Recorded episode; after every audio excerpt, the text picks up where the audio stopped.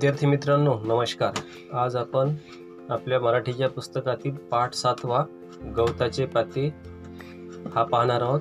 आणि या पाठाचे लेखक आहेत वी स. खांडेकर म्हणजे विष्णू सखाराम खांडेकर.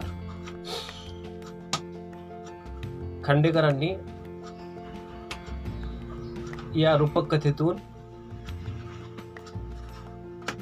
मानवी जीवनाला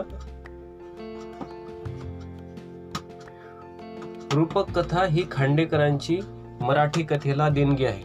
आपले जीवनविषयक तत्वज्ञान आणि आदर्श मूल्य यांची मांडणी खांडेकरांनी रूपक कथातून केली सुवर्णकण क्षितिज स्पर्श वेचलेली फुले हे त्यांचे रूपक कथासंग्रह प्रसिद्ध आहेत. यापैकी सुवर्णकण हा खलील जिब्राल यांच्या रूपक कथांचा अनुवाद आहे.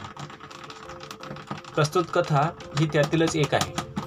खांडेकरांनी सृष्टीतील पाने गवताचे पाते या घटकाच्या रूपातून माणसाच्या विविध वृत्ती प्रवृत्तींचे भावभावनांचे दर्शन या रूपक कथेतून आपणास घडवले आहे. आणि हा पाठ घेतला आहे सुवर्णकण या रूपक कथातून जो खलील जिब्रांच्या जीवनावर आधारित आहे. खलील जिब्रान यांच्या विद्यार्थी मित्रांनो नमस्कार. आज आपण बघणार आहोत विष्णू सखाराम खांडेकर म्हणजे वि स खांडेकर यांचा पाठ गवताचे पाते. मित्रांनो वि स खांडेकर यांनी रूपक कथा ही मराठी साहित्याला दिलेली देणगी आहे. त्यांनी आपल्या रूपक कथातून आपले जीवनविषयक तत्वज्ञान आणि आदर्श मूल्य यांची मांडणी केली आहे. त्यांच्या रूपकथा अनेक प्रसिद्ध आहेत. त्यापैकी आहे सुवर्णकण क्षितिज स्पर्श वेचलेली फुले इत्यादी. यापैकी सुवर्णकण हा खलील जिब्राल यांच्या रूपक कथांचा अनुवाद आहे. ही कथा त्यातीलच एक आहे. खांडेकरांनी सृष्टीतील पाने गवताचे पाते या घटकांच्या रूपातून माणसाच्या विविध वृत्ती प्रवृत्तींचे भावभावनांचे दर्शन आपल्याला या रूपक कथेतून घडवले आहे. ते आपण बघू. मित्रांनो बालपा बालपणापासूनच आपला आपणाला कथा आवडतात. विज्ञान कथा ऐतिहासिक कथा जातक कथा साहस कथा रहस्य कथा असे कथेचे अनेक प्रकार आहेत. यापैकी एक प्रकार म्हणजे रूपक कथा होय. रूपक कथेचे वैशिष्ट्य म्हणजे ती आकाराने लहान असते. तिच्यात अर्थघनत्व आशय समृद्धता आणि सूचकता असल्याने ती अधिक परिणामकारक होते. नाट्यात्मकता अलंकारिकता आणि संदेशपरता ही रूपक कथेची आणखी काही वैशिष्ट्ये होती. रूपक कथेतून वाच्यार्थ क्षणोक्षणी अंशता कमी होत जाऊन लक्षार्थ प्रभावीपणे सूचित होतो. त्यातील कथा वाचून आपल्याला त्याचा अनुभव. येईल आता याच्यामध्ये शब्द आलेले आहेत वाच्यार्थ. वाच्यार्थ याचा अर्थ असा होतो जसं आपण वाचलं किंवा जसं ऐकलं तसं त्याला म्हणतात वाच्यार्थ. आणि दुसरा शब्द आला इथं कोणतं? लक्षार्थ. आता लक्षार्थ म्हणजे काय? जे बोललेल्यापैकी तो शब्द न घेता वेगळाच अर्थ निघतो त्याला म्हणतात लक्षार्थ.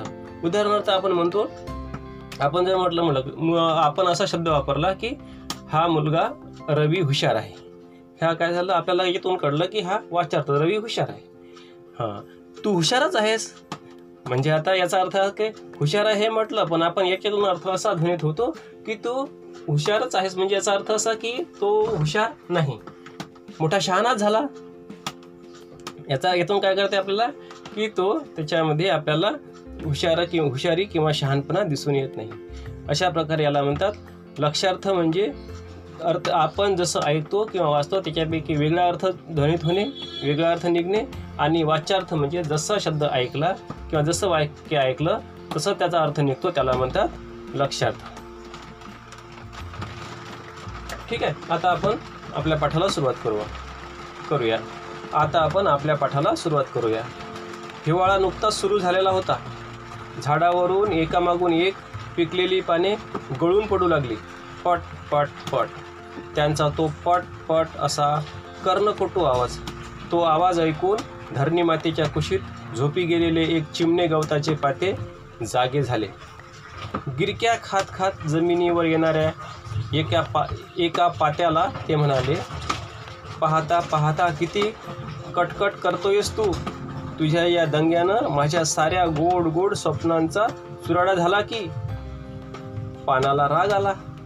ते चिडून म्हणाले अरे जा चिडखोर बिब्बा कुठला? मातीत जन्मून मातीतच लोळणाऱ्या तुझ्यासारख्या क्षुद्र गवताच्या पात्याला आमच्या या उच्च वातावरणाची कल्पना कशी येणार? हा दंगा नाही बेटा. ही गाणं चाललंय. जखमात कधी आ न करणाऱ्या तुझ्यासारख्या अरसिकाला ते समजायचं नाही. हे बोलता बोलता जन्मात कधी आ न करणाऱ्या तुझ्यासारख्या अरसिकाला ते समजायचं नाही. हे बोलता बोलताच ते पान पृथ्वीवर पडले आणि धरणी मातीच्या कुशीत झोपी गेले. ते पुन्हा जागे झाले. ते वसंताच्या संजीवक स्पर्शाने. त्या स्पर्शात विलक्षण जादू होती. त्या जादूने आता त्या पाण्याचे पानाचे रूपांतर गवताच्या चिमुकल्या पात्यात झाले होते. पुन्हा हिवाळा आला. थंडीने कुडकुडत गवताचे पाते धरणी मातीच्या कुशीत लपू लागले झोपू लागले. पण पुन्हा त्याची झोपमूड होऊ लागली. जिकडे तिकडे झाडांवर पाने सळसळत होती पट पट असा आवाज करीत पृथ्वीवर पडत होती. ते गवताचे पाते कपाळाला आठी घालून स्वतःशीच फुटफुटले काय ही हिवाळ्यातली पानं? जीव खाऊन टाकतात. जीव खाऊन टाकला यांनी अगदी. केवढा हा कर्णकोटू आवाज. छी छी छी. माझ्या साऱ्या गोड गोड स्वप्नांचा चेंदामेदा चेंदामेंदा केला यांनी. आता या कथेचा आपण भावार्थ बघू. अगदी साध्या सुध्या अशा नैसर्गिक गोष्टीतून मानवी स्वभावाचे विविध पैलू दिग्दर्शित करण्याचे लेखकाचे लेखक श्री वि स खांडेकर यांचे सामर्थ्य या कथेत सुंदर रीतीने प्रगट प्रगट झाले आहे. गळून पडलेली पाने मातीत मिसळून जातात आणि पुढे त्या मातीतूनच गवताची चिमुकली पाती वर डोकावून पाहू लागतात. दोघांच्याही अंतरंगात खेळणारा जीवनरस एकच आहे. पण झाडावरून गळून पडणारे पान आपल्या उच्च पदाचा खोटा अभिमान बाळगून गवताच्या पात्याला शूद्र लेखते. आणि त्या पडणाऱ्या पाण्यात पानाचा आवाज ऐकून आपली सुंदर स्वप्ने भंग पावल्याची पावल्याची तक्रार ते पातेही करत सुटते. मानवी जीवनातले कितीतरी विसंवाद या साध्या विरोधात प्रतिबिंबित झाले आहे. तरुण पिढीच्या बेजबाबदारपणाबद्दल बोलणारी वडील पिढी क्षणभर तरी आपल्या तरुणपणातले दिवस आठवते का? आठवण करून घेऊन मग तरुणांवर तोंडसूक घेण्याची तया तयारी दर्शवते काय? आणि वडील पिढीच्या सांगण्याकडे कपाळाला आठी घालून पाहणारी तरुण पिढी तरी प्रौढ झाल्यावर काय करते? तीही जुना कित्ताच गिरवत असते. बाह्य स्वरूप कितीही बदलले तरी त्याच मनोवृत्तीची पुनरावृत्ती होत असलेली दिसते आणि पिढीतील अंतर कायम राहते. दुसऱ्या क्षणी स्वतःला कल्पून त्याचे सुख दुःख जाणण्याची दुसऱ्याच्या जागी स्वतःला कल्पून त्याचे सुख दुःख जाणण्याची किंवा त्याच्याशी सहानुभूतीने सम सहानुभूतीने समरस होण्याची प्रवृत्ती मनुष्यात नाही. मालक आणि मजूर या दोघांच्या स्थानांची अदलाबदल केली तर त्यांच्या स्वभावात काही ब काही बदल होईल का? हा पाठ संपला. मला आशा आहे की तुम्हाला हा का पाठ कळला असेल. जर नाही कळला तर कॉमेंट बा कॉमेंट बॉक्समध्ये जरूर काही विचारा. धन्यवाद.